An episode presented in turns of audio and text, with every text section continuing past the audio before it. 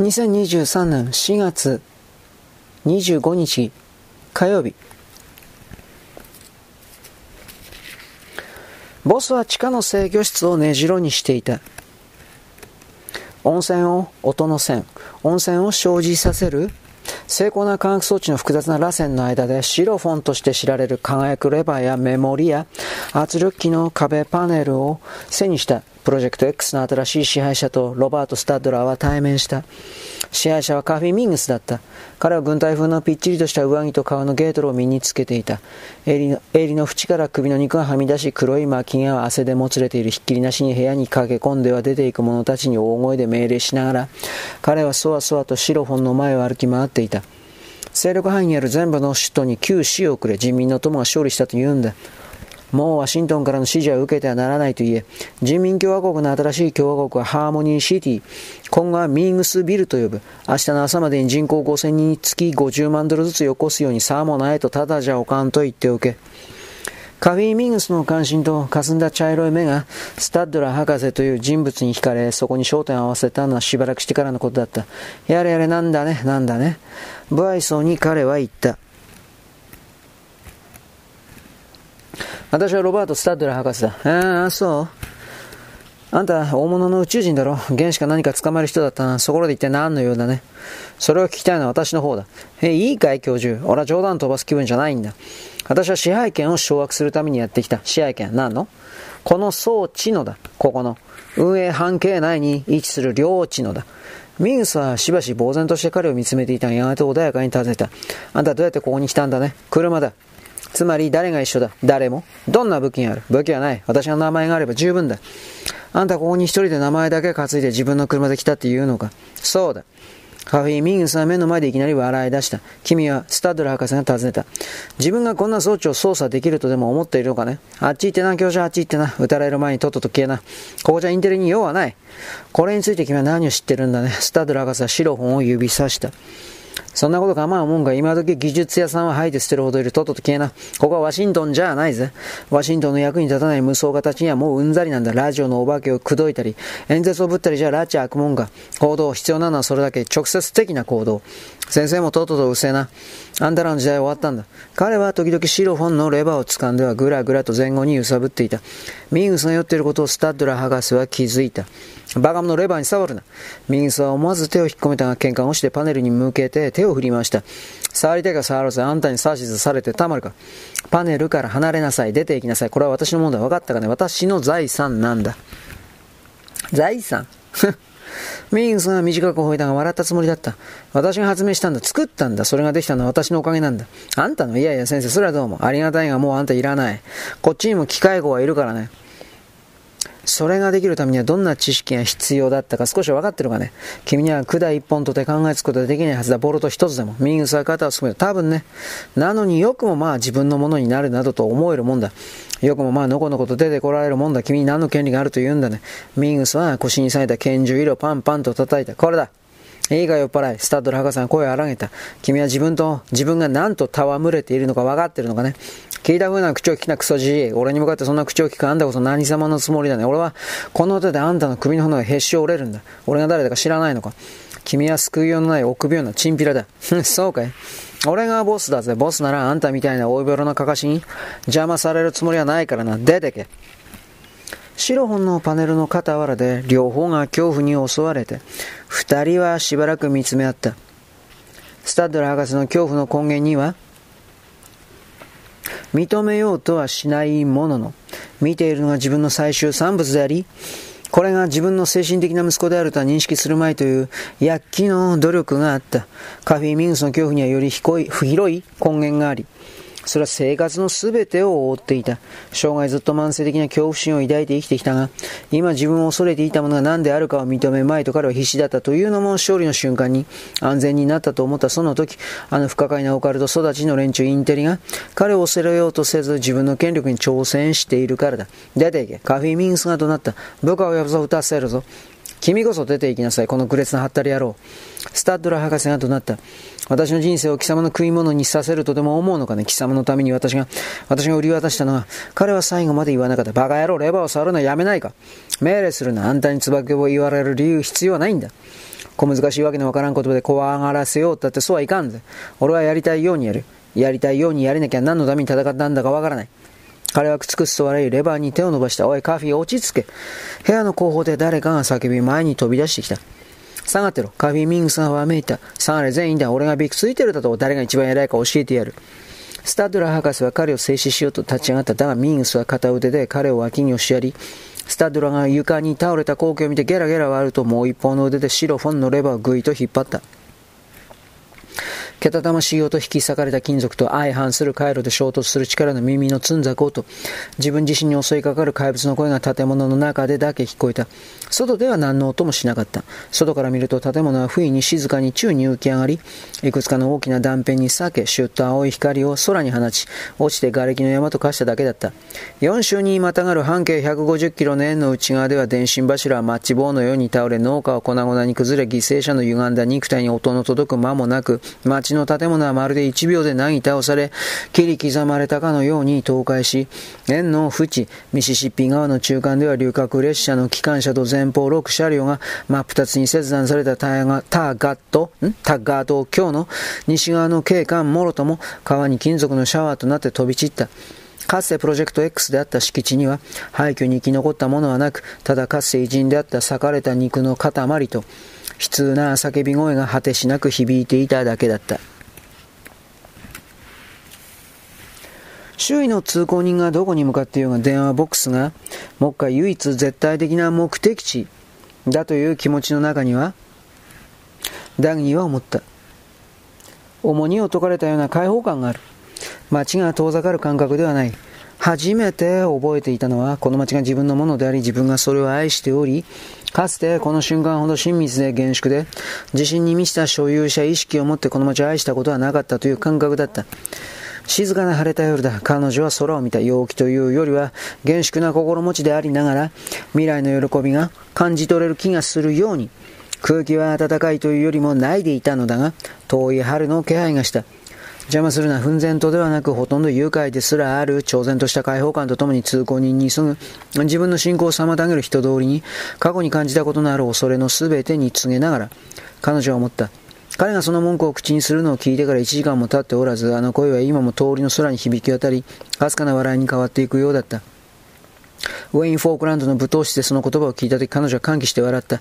口に手を当てていたので笑いは目の中だけに現れており、彼にまっすぐに見られたとき彼は目の中にも笑いがあり、相手が自分の笑い声を聞いたことが分かった。息を飲んで悲鳴を上げる群衆をよそに、全放送局が即座に放送を中断したにもかかわらず、叩き壊されるマイクの凄まじい音を通り越し、扉に客が殺到し、テーブルが倒れてグラスが粉々に砕ける音も聞かず、二人はほんの一瞬の間見つめ合った。その後、トンプソン氏がゴールドを指で指して、部屋に連れ戻せ、死んでも逃がすな、と叫ぶのが聞こえたかと思うと、三人の男が彼を連れ出し、客は退散し始めた。トムソン氏は額を腕に落としてしばらくぐったりしていたが、気を取り直して立ち上がり、ついてくるように弱く手を振って、部下に合図をすると、脇の特別出口から飛び出していった。客に話しかけたり指示を与えたりする者はいなかった。逃げようと闇雲に走っている者もいれば、動きにも慣れずに座ったままの者もいた。宴会場は船長のいない船のようだった。彼女は群衆をくぐり抜けて一味の後を追った。誰も止めようとしなかった。彼らは目立たない小さな図書室に集まっていた。トンプソン氏はアームチェアに倒れ込んで両手で頭を抱えており、ウェスリー・ムーチはうめいており、友人ローソンは不機嫌な子供が感謝を起こしたように泣いており、ジムは妙に期待のこもった激しい目で他の者たちを見つめている。言った通りだ。フェリス博士が叫んでいた。そう言っただろう。君たちの平和的説得の結果はこのざまだ。彼女は扉の傍らで立ち止まった。彼らは彼女がいることに気づいたらしいが気にはしていないようだ。僕は辞める。チック・モリスが大声で叫んだ。辞職する。もうたくさんだ。国民に何と言えばいいのやら。もう考えられない。考えたくもない。無駄だ。どうしようもなかった。僕のせいじゃない。辞めたんだから。腕を振って力なく別れの仕草めいたものをしてみせると彼は部屋から飛び出していった。奴はテネシーの隠れ家に溜め込んでるからな。ティンキー・ハルウェイが考え込むように言った。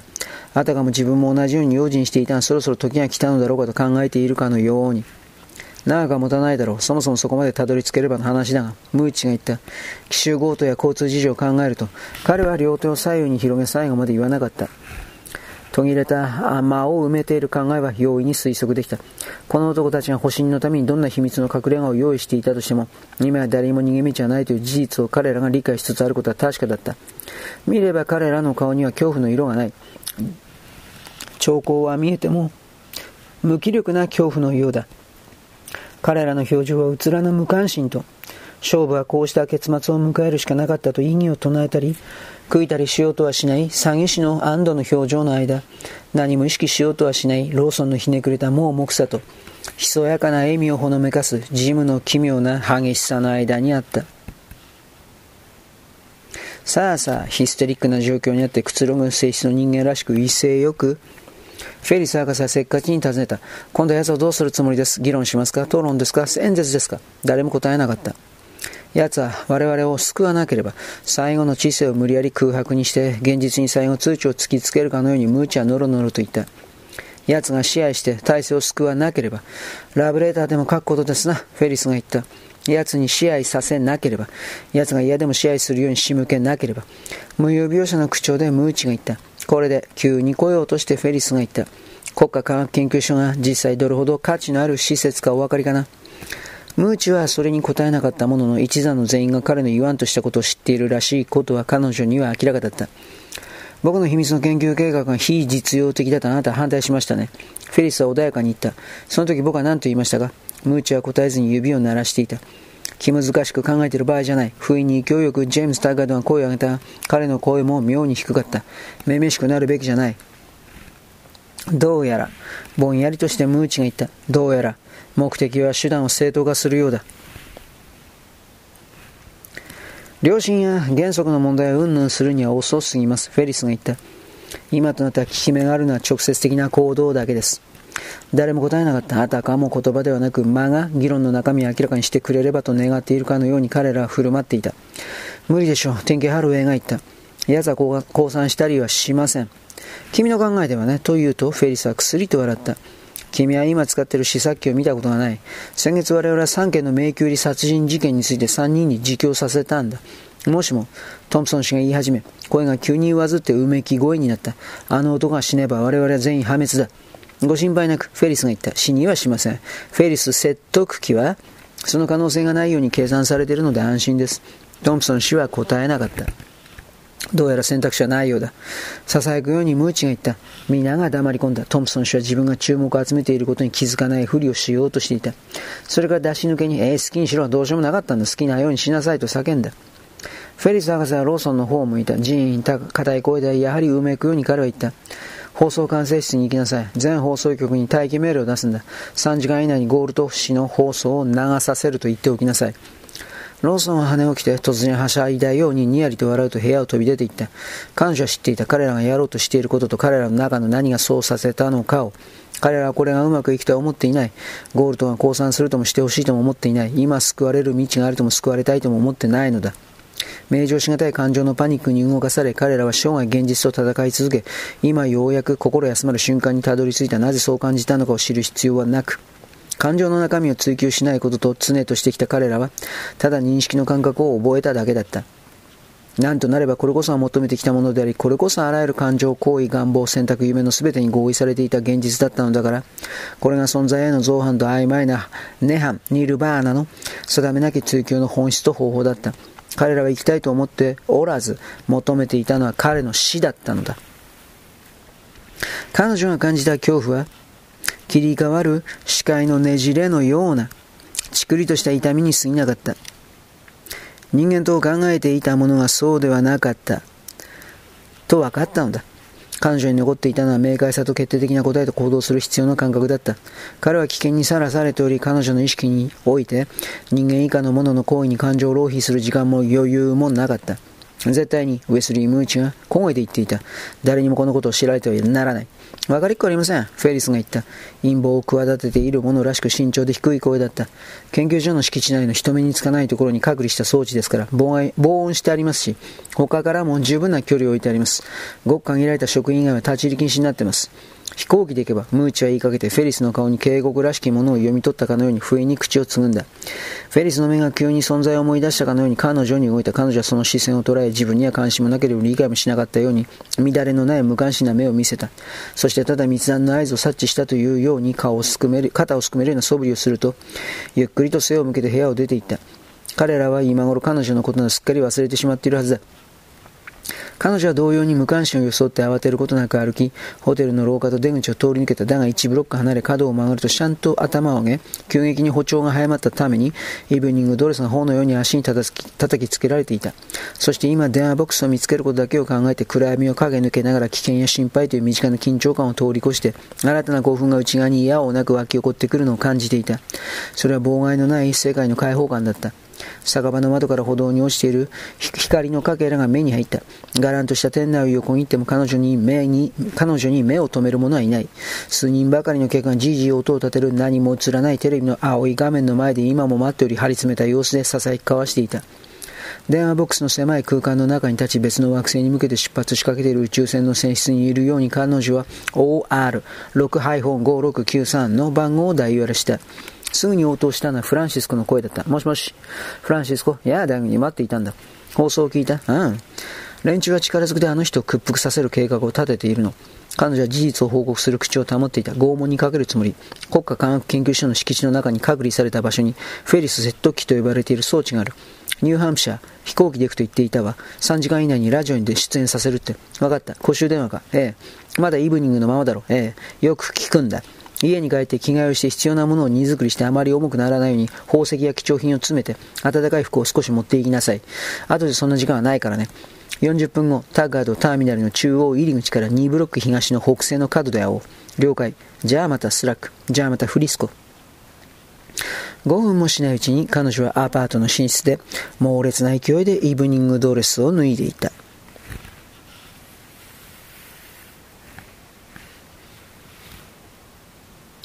終了。